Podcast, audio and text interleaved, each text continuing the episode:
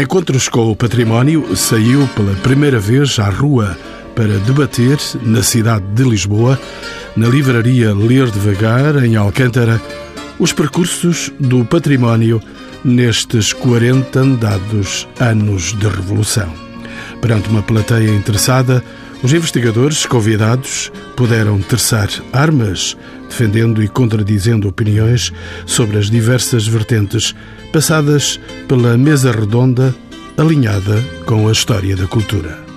Estiveram entre os participantes no debate Jorge Custódio, historiador, especialista em arqueologia industrial, José Manuel Fernandes, professor catedrático em História da Arquitetura, Paulo Pereira, historiador de arte, vice-presidente do IPA, concluiu o doutoramento em 2012.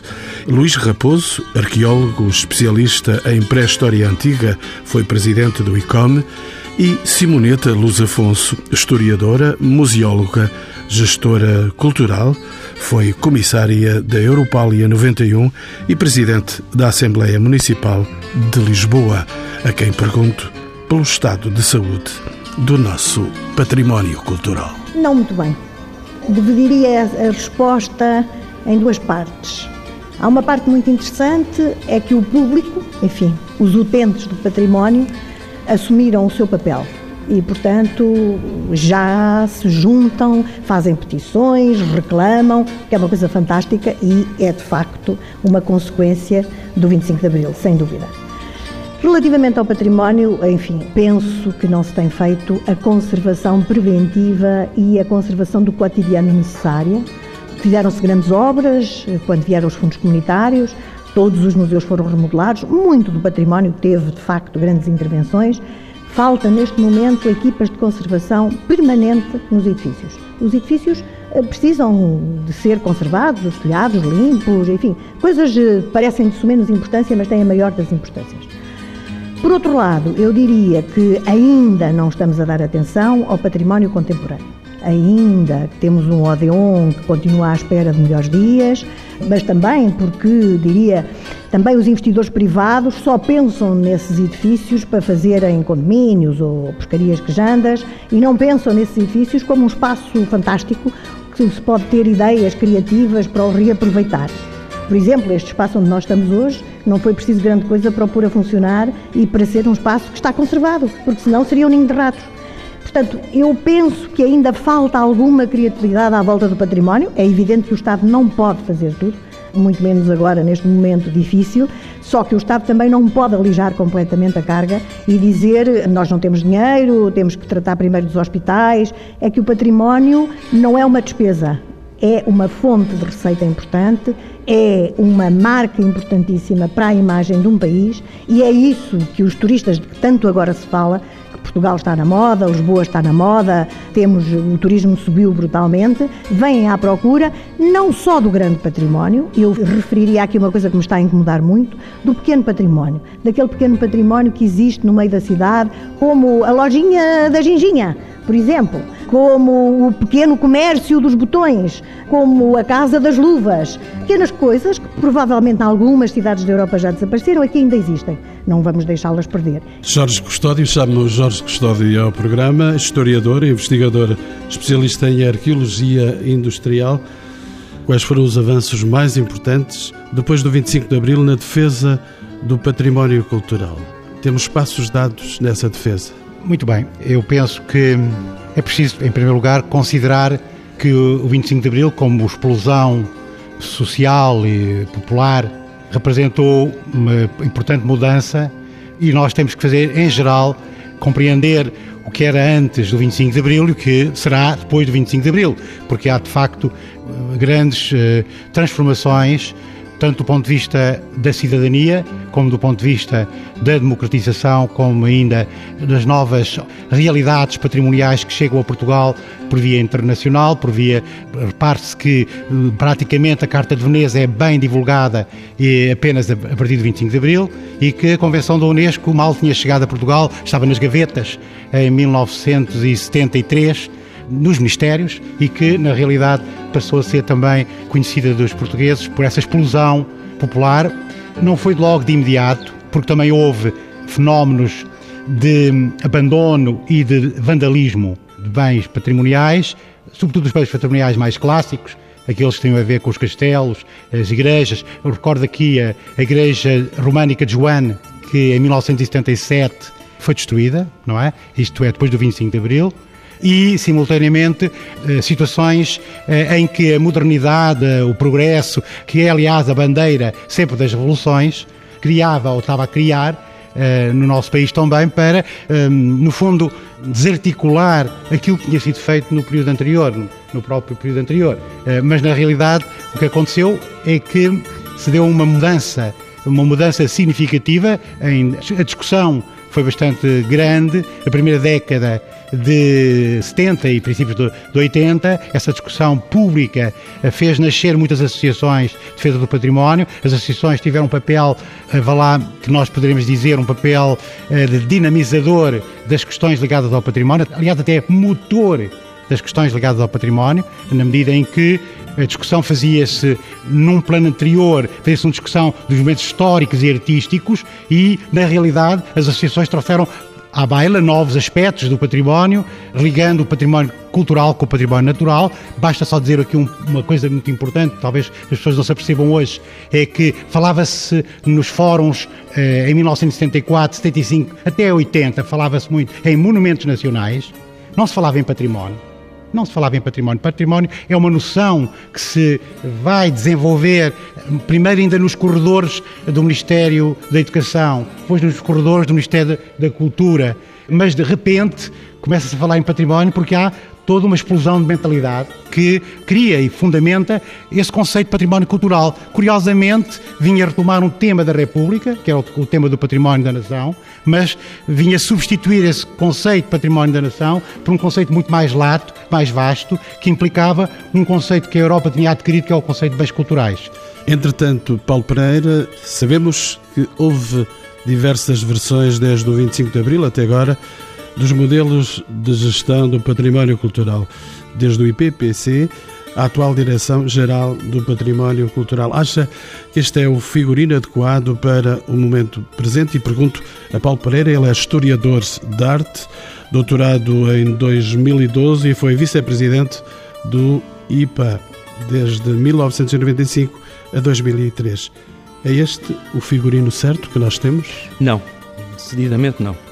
O 25 de Abril trouxe uma consciencialização relativamente ao património e essa consciencialização é hoje algo de consolidado, consensualizado na nossa sociedade e é inclusivamente uma exigência que faz parte da uh, cidadania. E, portanto, a cidadania exerce uh, não apenas uh, através da consciência de cada um, mas também através daquilo que é a responsabilidade do Estado e o papel do Estado na, enfim, na amplificação dessa vontade de cidadania do, dos cidadãos. Aquilo que se assistiu depois de 25 de Abril foi a uma gradual reorganização das instituições que no Estado governavam o património. Essa reorganização chegou a um momento que, neste dia em que falamos, é a de desorganização, portanto, eh, de desmantelamento. Nós estamos face a um desmantelamento do papel do Estado, através do desmantelamento das instituições que tinham a seu cargo a gestão do património e a despromoção da cultura, inclusivamente no âmbito do governo. Eu lembro que há poucos dias ouvi um homem com grandes responsabilidades em Portugal, que tem grandes responsabilidades na Europa ainda, chamado Dom Barroso, fazer o elogio do antigamente. Referia-se ao ensino secundário um ensino secundário que tinha 13 mil alunos em vez dos 300 mil que tem hoje e que não era multicultural. E este tipo de branqueamento choca-me e é este branqueamento que tem, de algum modo, anestesiado as pessoas, ou talvez não, e eu esteja enganado, espero que esteja, e que tem deixado que um segmento tão importante quanto o da cultura se esvazie, deixe de ter expressão e, inclusivamente, dependa diretamente do Primeiro-Ministro, sem nenhuma estrutura orgânica do governo responsável pela cultura. Não há Secretaria de Estado. Eu relembro que não existe Secretaria de Estado da Cultura. Luís Raposo, arqueólogo por antonomasia, confrontam-se atualmente diferentes modelos de gestão do património dos museus e dos palácios. um pouco por todo o mundo e especificamente em Portugal. Caberão ao Estado ou só aos privados, ou ao Estado com os privados, os modelos de gestão do património, dos museus e dos palácios? Bom, acho que cabe a todos, ao Estado e aos privados. Agora, quando essa pergunta, quando é feita, muitas vezes é no contexto histórico concreto em que estamos, que é o da privatização ou da passagem para gestão privada, pode não ser privatização no sentido jurídico do termo, de bens uh, coletivos, designadamente a gestão de museus, monumentos ou de sítios arqueológicos. E, nesse sentido, eu diria que sim, que podem ser parcerias virtuosas, mas a primeira condição para que elas possam ser avaliadas é que sejam transparentes. E nós verificamos hoje em dia, desde exposições em Palácio Nacional, como desde logo Palácio Nacional da Ajuda, até outros sistemas de gestão comum entre privados e de património público, como em Sintra, em que, independentemente da qualidade da gestão, que pode ser excelente e em alguns casos eu acho que é, nós, público em geral e até especialistas na área, não conhecemos em concreto as obrigações de parte a parte e, portanto, não é possível avaliar se são bons ou maus negócios, se são PPPs ruinosas ou se são virtuosas para o Estado. E, portanto, eu concordo, diria que este é o que lhe posso responder nesse aspecto, mas não deixaria de comentar, se me é permitido, algo do que foi dito antes, dizendo que concordo substancialmente com o que foi dito, tanto por o Paulo Pereira como por o Jorge Custódio. Eu penso que uma das questões que devemos talvez ter presentes 40 anos depois é que o 25 de Abril, ao contrário do que muitos escrevidores de história agora querem fazer crer, não foi um golpe de Estado, foi uma verdadeira revolução. E como todas as revoluções, evidentemente que não se subsume, não se consome, não, não se limita à conquista do palácio. Tem um antes, tem um durante, tem um depois, tem uma preparação social, uma maturação social para. O próprio conceito de património cultural cultural, como já disse o Jorge Custódio, era inexistente até seis meses, pouco menos de seis meses antes do 25 de Abril. Foi poucos meses, pouco, cinco meses e tal antes do 25 de Abril, foi criado pela primeira vez no aparelho de Estado uma divisão do património cultural dentro de uma Direção-Geral de Assuntos Culturais. Portanto, o próprio conceito não existia. E esta coisa do o nome e a coisa tem muito significado, não é? Havia o património artístico da nação, havia os monumentos, etc., mas não havia este conceito de património cultural. Portanto, há toda uma revolução, mesmo conceptual evidentemente, sociológica. Eu não terei tempo, porventura, agora para dizer o que penso extensivamente sobre a matéria, mas parece-me que à data do 25 de abril de 74, os diferentes campos sociais que hoje configuram aquilo que chamamos património cultural, e designadamente o da arqueologia, o dos museus, o do património arquitetónico e artístico, eram diferentes nas suas dinâmicas sociais. Arquiteto José Manuel Fernandes, também sabemos que houve nas últimas dezenas de anos uma enorme produção de legislação com impacto na arquitetura e no património das nossas cidades, nomeadamente em planos e regulamentos. Que balanço é que se pode fazer dessa enorme produção de legislação? Arquiteto José Manuel Fernandes. Eu devo cumprimentá-lo porque é a pergunta errada, para a pessoa certa. Não sei, nem quero saber. Eu acho que o que me apetece dizer agora é todos esses regulamentos, todos esses planos, todo esse mundo fica muito no papel e não, não corresponde a uma realidade necessária. Em contrapartida, há coisas mais concretas que me permitem dizer. O que é que o património hoje interessa às novas gerações que deviam estar no, no fogo do acontecimento? Esse penso que é um problema. Não há renovação, não há construção de uma nova, de uma nova hum, expectativa uh, da juventude para os adultos jovens. Não é? Sinto isso em toda a parte na apatia dos meus alunos, na apatia dos meus. Nós perdemos a voz que tínhamos nos mídias. O património perdeu a voz nos mídias, não sei se repararam, quer dizer, não é por eu ter sido despedido do, Expresso. Que nem sequer fui, nem sequer fui, quer dizer, nem sequer disseram, simplesmente, ah, sabe, agora temos que evitar os colaboradores exteriores, porque isto é, tem que se poupar e tal. Uh, o perder a voz nos mídias é grave porque perde a voz a cidade. A diferença entre o património e a arquitetura, a arquitetura não perdeu completamente, embora haja textos tolos, na maior parte dos casos, hoje em dia, nos jornais impressos porque são escritos sem ofensa pelos jornalistas que pouco sabem de arquitetura e não pelos especialistas que sabiam, como o João Caldas, o Paulo Varela Gomes, o Paulo Pereira. Mas perdeu a cidade, quer dizer, não há uma rúbrica num público, num expresso, num, num raio de um jornal qualquer português, em língua portuguesa em Portugal, que fale da cidade, dos problemas da cidade, diariamente, cotidianamente ou pelo menos semanalmente. Se se perde a ligação às classes mais jovens etárias, se se perde a voz na, na, na, imprensa escrita, se se perde a noção de cidade como uma coisa que tem que ser constantemente criticada, acarinhada, olha, surgiu aquilo, olha, aquilo não pode ir abaixo, olha, esta coisa é interessante, esta coisa é horrível. Perdeu-se essa voz do, da formação e da, e da, educação. Também se perdeu, como o Paulo Pereira a respeitabilidade institucional. Está a perder-se a respeitabilidade institucional. E finalmente, acho que falta uma ligação forte, forte, um casamento entre a reabilitação urbana e o património. Quer dizer, um alimento constante para os construtores, arquitetos, engenheiros, que seria organizar e planear, e aí vem outra vez os planos e os regulamentos. Os nossos grandes centros históricos medievais, renascentistas, pós-nascida, é? que hoje em dia nós sentimos que estão um bocadinho, não direi ao Deus dará, mas com um fortíssimo subinvestimento de, de obra. Simoneta Luz Afonso, eh, volto de novo a si para lhe perguntar se a democracia, que foi fundamental para a abertura aos exteriores, às novas ideias e às novas modas, de que modo é que se sentiu essa influência nos nossos palácios e nos nossos museus? Tem uma vida feita nesse universo, a Simoneta Luz Afonso. Uma parte grande da minha vida, de facto, foi feita nesse universo. Os palácios e os museus são património, e tal como todo o património beneficiou da Revolução, obviamente que sim, enfim, por exemplo, os fundos comunitários, foi importantíssimo, porque as grandes obras no nosso património, enfim, estou a falar do grande património, não se faziam desde as comemorações dos anos 40. Eu fui a encontrar os Museus Nacionais em 1991 com as obras que tinham sido feitas por ocasião dos centenários e por aí fora, por esse país fora. E, portanto, quer dizer, foi de facto fundamental, foi um momento importantíssimo. Além disso, essa abertura que muitos de nós tínhamos, porque nós todos viajávamos, evidentemente, procurávamos perceber o que é que se acontecia no mundo, que meteu-nos em rede. Nós deixámos de ser excluídos porque éramos um país fascista. Porque a mim aconteceu muitas vezes viajar quando tinha 18, 20, 25 anos e as pessoas falavam comigo, perguntavam-me então que língua fala e tal. Ah, português pensa que era russo.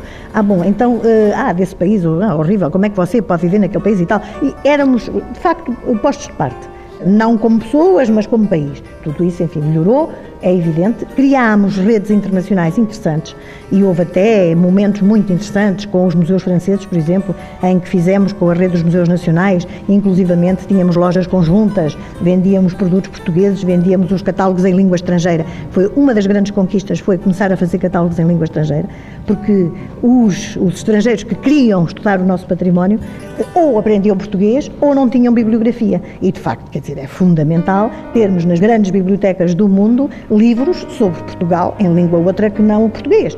Não quer dizer que o português não seja a sexta língua mais falada no mundo, mas temos que nos aproximar daqueles que ainda não o falam. Pode ser que o venham a falar pelo seu grande interesse em conhecerem melhor o nosso património. Relativamente aqui ao meu colega do lado, ao José Manuel Fernandes, eu não sei a idade das pessoas que assinam baixo assinados, que eu recebo com muita regularidade e muito interessantes na Assembleia Municipal. Eu sou Presidente da Comissão de Cultura e, portanto, com gosto recebo baixos assinados sobre eh, questões patrimoniais da cidade. Não sei a idade que as pessoas têm. O que é certo é que chegam a ser 1.300 e, portanto, essas coisas são discutidas depois em plenário.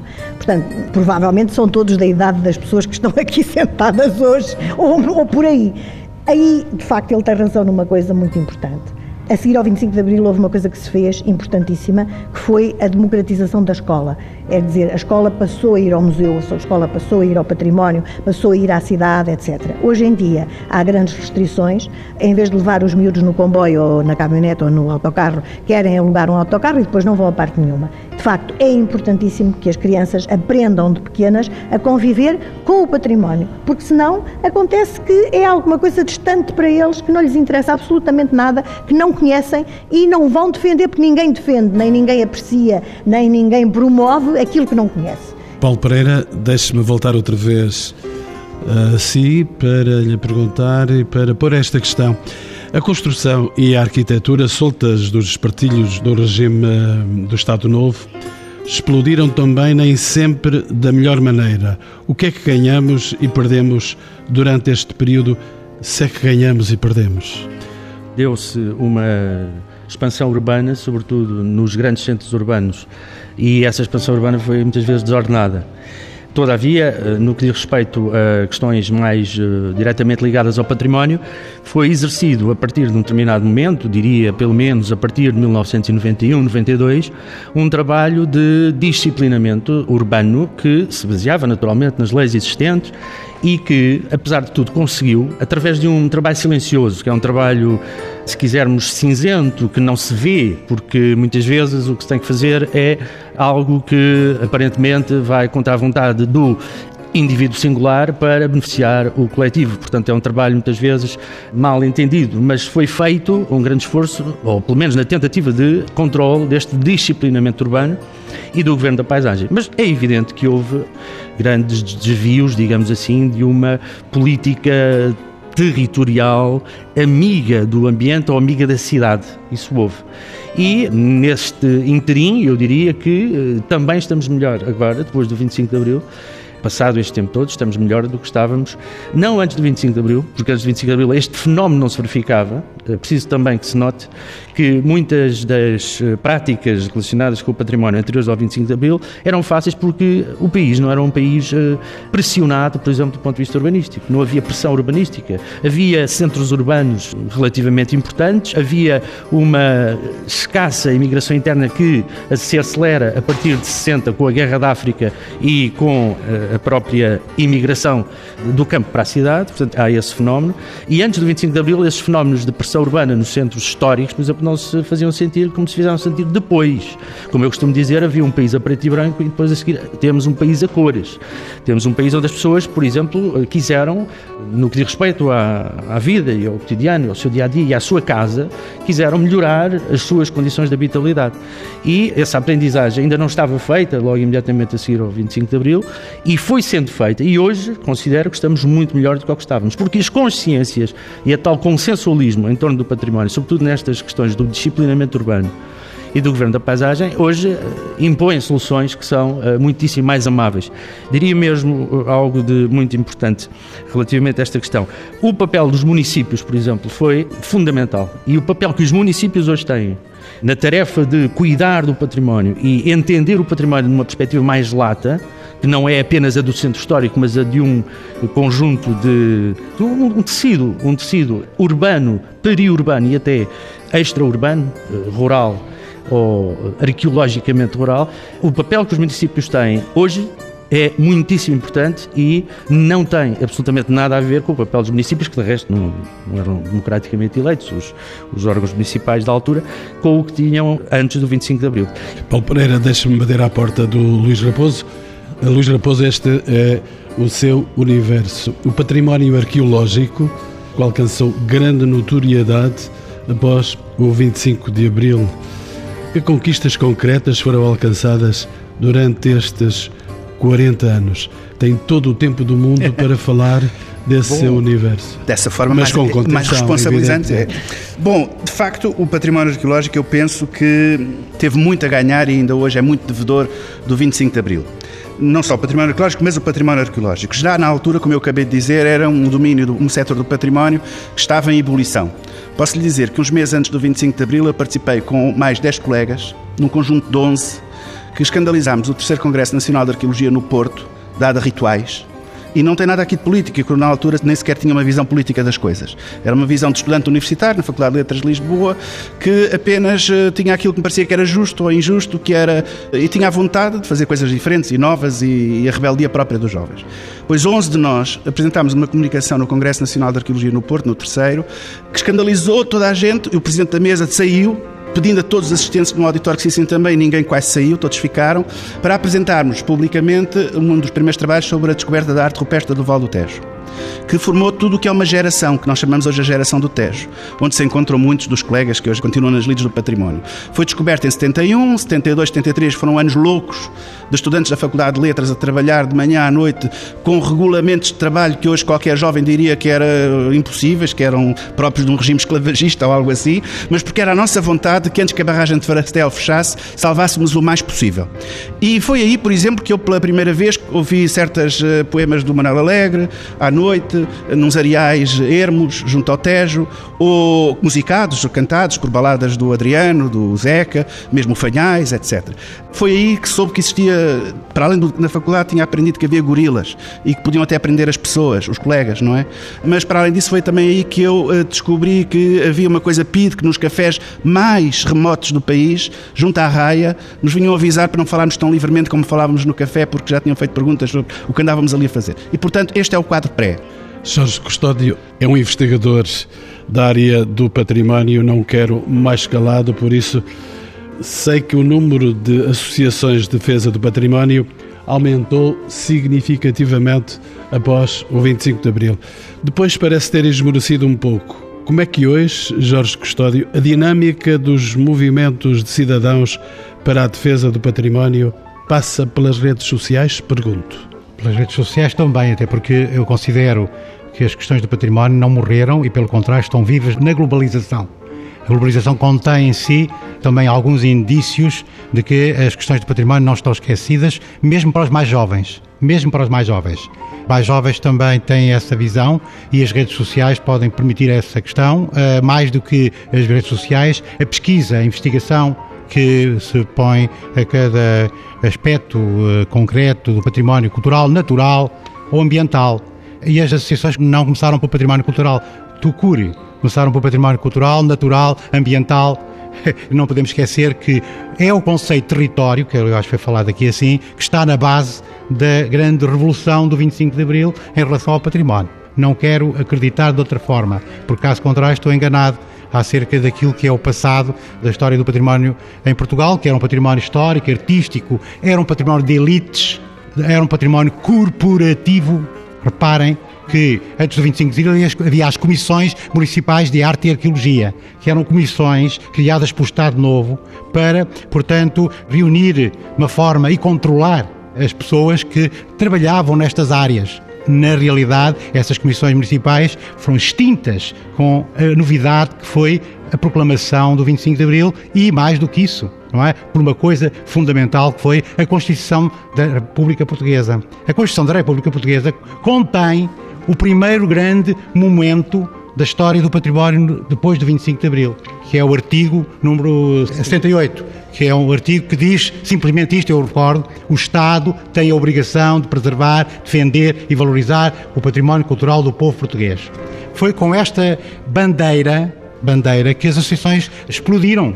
Elas cresceram de tal ordem que praticamente em 1999 eram para cima de 150 associações, não contando com aquelas que nunca se registaram nem aceitaram a regulação, porque há um, há um sistema de regulação das associações de defesa do património e, na realidade, nem todas aceitaram a regulação, quiseram estar independentes, livres, não é? Porque o conceito era mesmo esse, livre, livre de agir, livre de conhecer. E, evidentemente, as associações provam que esse movimento, até 99, é um movimento forte.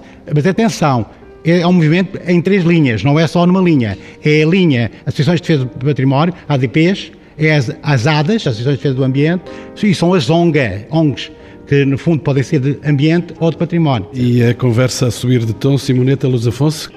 Queria reforçar ali o que os meus amigos estão a dizer, chamando a atenção para o facto de nós sermos precursores, porque nessa altura defendíamos este património integrado, coisa que a Unesco, neste momento, chama património cultural, paisagem cultural, urbana, paisagem cultural. Enfim, é disto que estamos a falar. Já não se fala do monumento isolado, já não se fala do palácio, já não se fala da igreja. Foi assim, aliás, que eu comecei a nossa conversa e queria uh, reforçar que não há monumentos isolados. Há espaços, há ambiente, há pessoas, há pensamentos, há música, há sentir, há tudo. E isso faz parte da vida das cidades. E por isso, quando, como dizia o Paulo Pereira, quando se autoriza a construção de uma porcaria qualquer no meio de um espaço destes, é preciso pensar cinco vezes.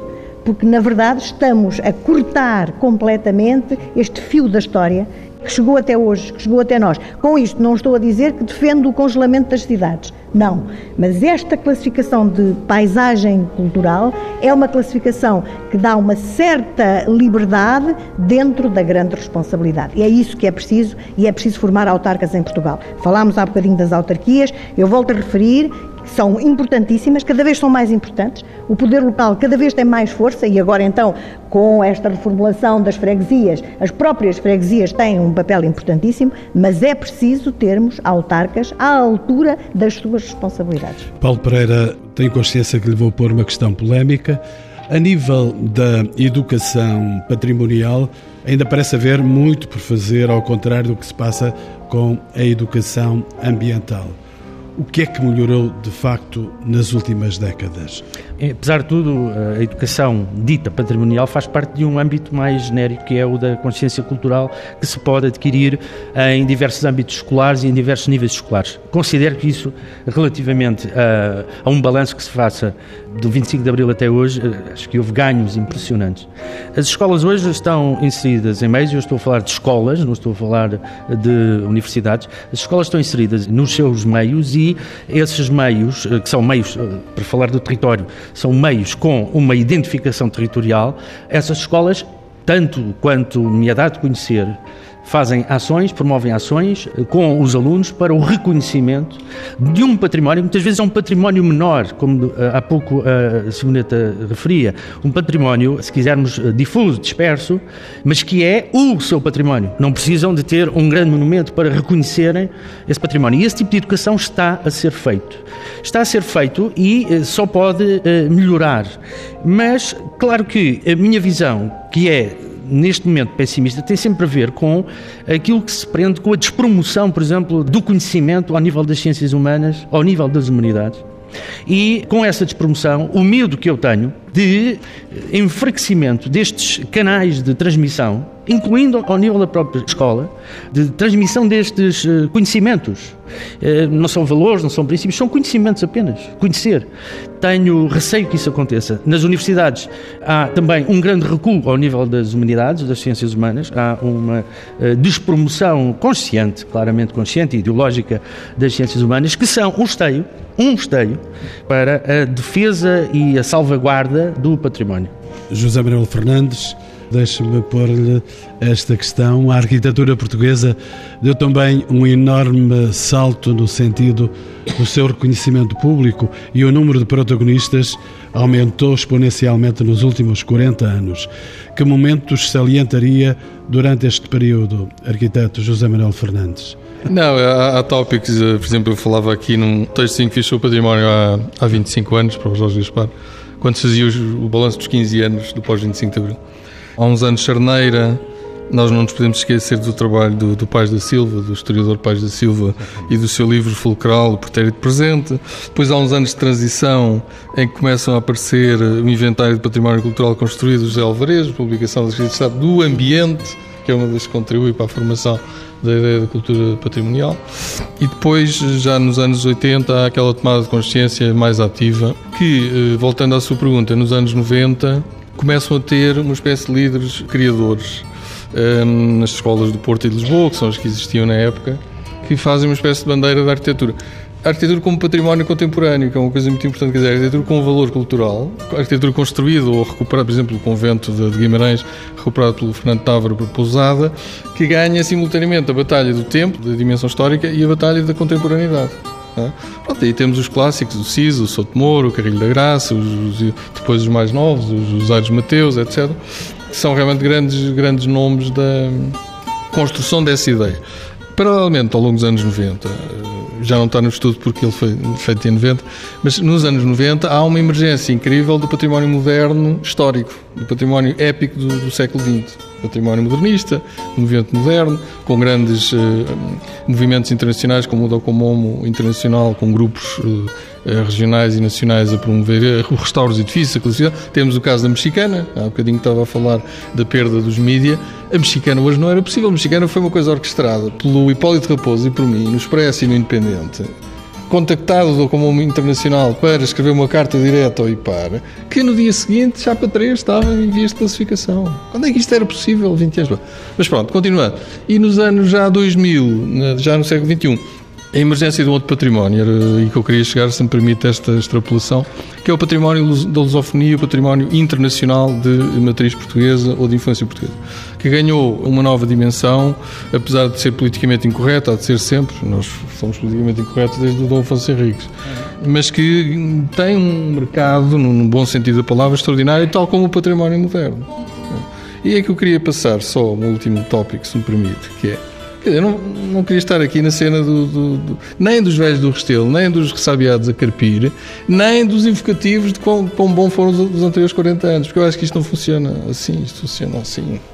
Acho que era retomar uma coisa que os colegas falaram antes, que é a importância da dimensão autárquica e da gestão e, da, e, da, e do acompanhamento do património por via das autarquias, que é um enorme poder, de facto, esse completamente descentralizado e que pode ser alimentado e qualificado, só pode ser alimentado e qualificado, para substituir a DGPC. No essencial. No essencial. A DGPC eu reservava a função, uma função de coordenação geral, Comissão de Coordenação Cultural, para não ser ofensivo, mas dava-lhe a varinha internacional e a varinha da lusofonia e a varinha do moderno. São três varinhas mágicas que dão para entreter qualquer DGPC em qualquer parte do mundo. E deixava o trabalho real com, com porque eu, tenho trabalhado muito com o poder próximo uh, municipal e com as juntas de freguesia e verifico que a questão da proximidade e a questão do conhecimento direto por causa da falência dos poderes centrais, se torna extraordinariamente importante. é o único eu, valor eu, verdadeiramente não, positivo. Estou Paulo Pereira. Em absoluto, com tudo okay. o que dizes. Em parte estou, mas... Não, uh, não porque não, o problema neste momento é, já aqui foi referido, um problema de estrutura do Estado. Quer dizer, o Estado ou assume aquilo que uh, na Constituição vem uh, claramente dito, ou não. E, portanto, se escolhe uh, retirar a, autonomia financeira aos institutos, que era um instrumento fundamental para a gestão de projetos ao nível da recuperação e reabilitação e de relacionamento com os municípios e também uma forma de criar autoridade institucional a autoridade institucional, que é necessária para todos os outros âmbitos, que são os da salvaguarda, os tais pareceres negativos, positivos, né, que naturalmente só podem vir de quem tem razão, de quem tem uma autoridade feita de qualidade e rigor. E, portanto, toda esta visão é uma visão integrada ao nível do aparelho de Estado, ao nível da função de cada uma destas instituições, que se foi evaporando para usar o paradigma, tudo o que é sólido se dissolve no ar, portanto é uma frase marxista.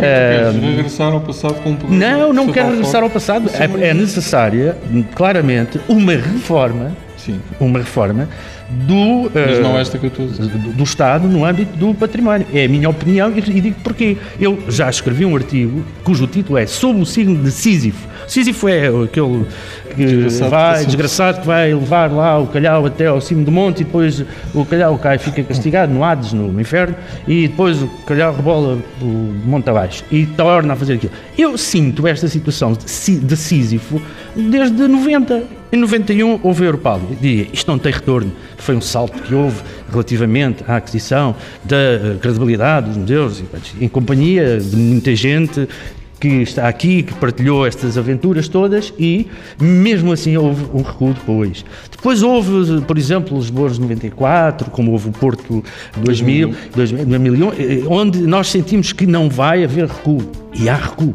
Houve um ciclo interessante, evidentemente, impulsionado pelo terceiro quadro comunitário de apoio, que foi bem aplicado ao nível do património em geral, ao nível dos museus, ao nível do património edificado, da arqueologia. Houve um ciclo que foi de 97 até 2003, foi o período de vigor do terceiro quadro, que apanhou o balanço do segundo quadro comunitário de apoio, que é anterior, e onde foi possível realizar coisas de grande qualidade, de referência, premiadas a vários níveis internacionalmente. E de novo estamos outra vez a discutir, hoje, o que é que vamos fazer? Não pode ser. E eu, claro, nisto tudo até parece que estou em desacordo com o Zé Manuel Fernandes, eh, eu só estou em desacordo com esta sensação, que não é uma sensação, é uma realidade, que nos leva a constantemente ter que reconstruir Sou o único arquiteto aqui do grupo, se me permitem. Os arquitetos existem para, para resolver problemas. É assim que aprendemos na escola. O problema é, o Estado, o Estado, deixa-me lá, o Estado não funciona. Arranja-se uma solução, propõe-se um novo sistema. É só isso que eu estou a dizer. O novo sistema não pode ser voltar a um Estado forte. Isso é que seria Sísifo. Luís, o novo sistema Luís é a descentralização. arqueólogo. O, eu pegaria nesta frase: o novo sistema não pode ser voltar ao Estado forte, mas certamente também não é voltar a cidadãos fracos. E esse é que é o grande problema, é que nós estamos a aproximar perigosamente daquela imagem do Bordal Pinheiro do século XIX, que é as máscaras, chamava ele o carnaval, que é os políticos e a, a, uma determinada classe urbanita vai existindo e o Zé vai olhando na sua doce Uh, lentidão, insolência, uh, uh, digamos, paragem atávica, atavismo tradicional. E eu penso que estamos um bocadinho a voltar a isto. Eu sou, ao contrário do que disse o José Manuel Fernandes, defensor de um Estado forte mas um Estado acima de tudo esclarecido. Forte, mas esclarecido. Mas acima ainda disto tudo, sou defensor de cidadãos fortes. E isso eu tenho que verificar com muito pesar e inclusivamente uh, autocriticando de outras fases, uh, só os burros é que não mudam de ideias, da vida que eu por que passei, em que defendi maior centralismo do Estado como vanguarda iluminada que pudesse desenvolver políticas uh, inteligentes para com a sociedade. Não acredito muito nisso hoje. E o que eu verifico é que os sucessivos governos, e cada vez pior, independentemente do discurso liberal, mais ou menos liberal, uh, cada vez pior se vão fechando sobre si próprios. E atualmente estamos no pior dos mundos, que é o do discurso liberal, com um Estado fraco, centralista, pensando que pode resolver os problemas da crise porque passamos, fechando-se mais sobre si próprio, cada vez mais centralista. Aquilo que dizia o Jorge Custódio há pouco, mas que já vem de trás, e vem de trás não é só dos últimos governos, é muito de trás, e mesmo quando o meu amigo Paulo Pereira estava no IPAR, eu tive algumas desacordos com algumas das políticas que eles desenvolviam, porque passavam também por aqui. É porque nós, na arqueologia, tivemos a seguir ao 25 de Abril e fomos tendo ao longo dos tempos conselhos de consultivos do Estado, com nomes diferentes, mas amplamente dominados pelos arqueólogos. Eu cheguei a teorizar e a escrever sobre um Conselho Superior de Arqueologia, como mais tarde, já nas funções de museus que eu vinha ocupar, sobre um Conselho Superior de Museus, amplamente a dois terços, constituído por representantes eleitos de diferentes áreas da sociedade, ou representantes de organismos independentes, como a Igreja, por exemplo, as universidades, etc. Pois nós hoje estamos, caímos, mas não é hoje só, é dos últimos anos, caímos numa situação que é da vida democrática social. No anterior versão, nesta agora mudou um bocadinho para melhor, mas é uma pitadinha pequena. Por exemplo, na secção de Património Arquitetónico e Arqueológico do Conselho Nacional de Cultura, dos 16 membros, só um é que não dependia de algum modo do Estado, que era a Igreja, era o representante da Igreja. Porque mesmo os outros que eram nomeados, e que sem dúvida eram pessoas competentes, eram nomeados. O Salazar também nos dizia que não era preciso eleições nas câmaras municipais porque era a democracia orgânica que funcionava.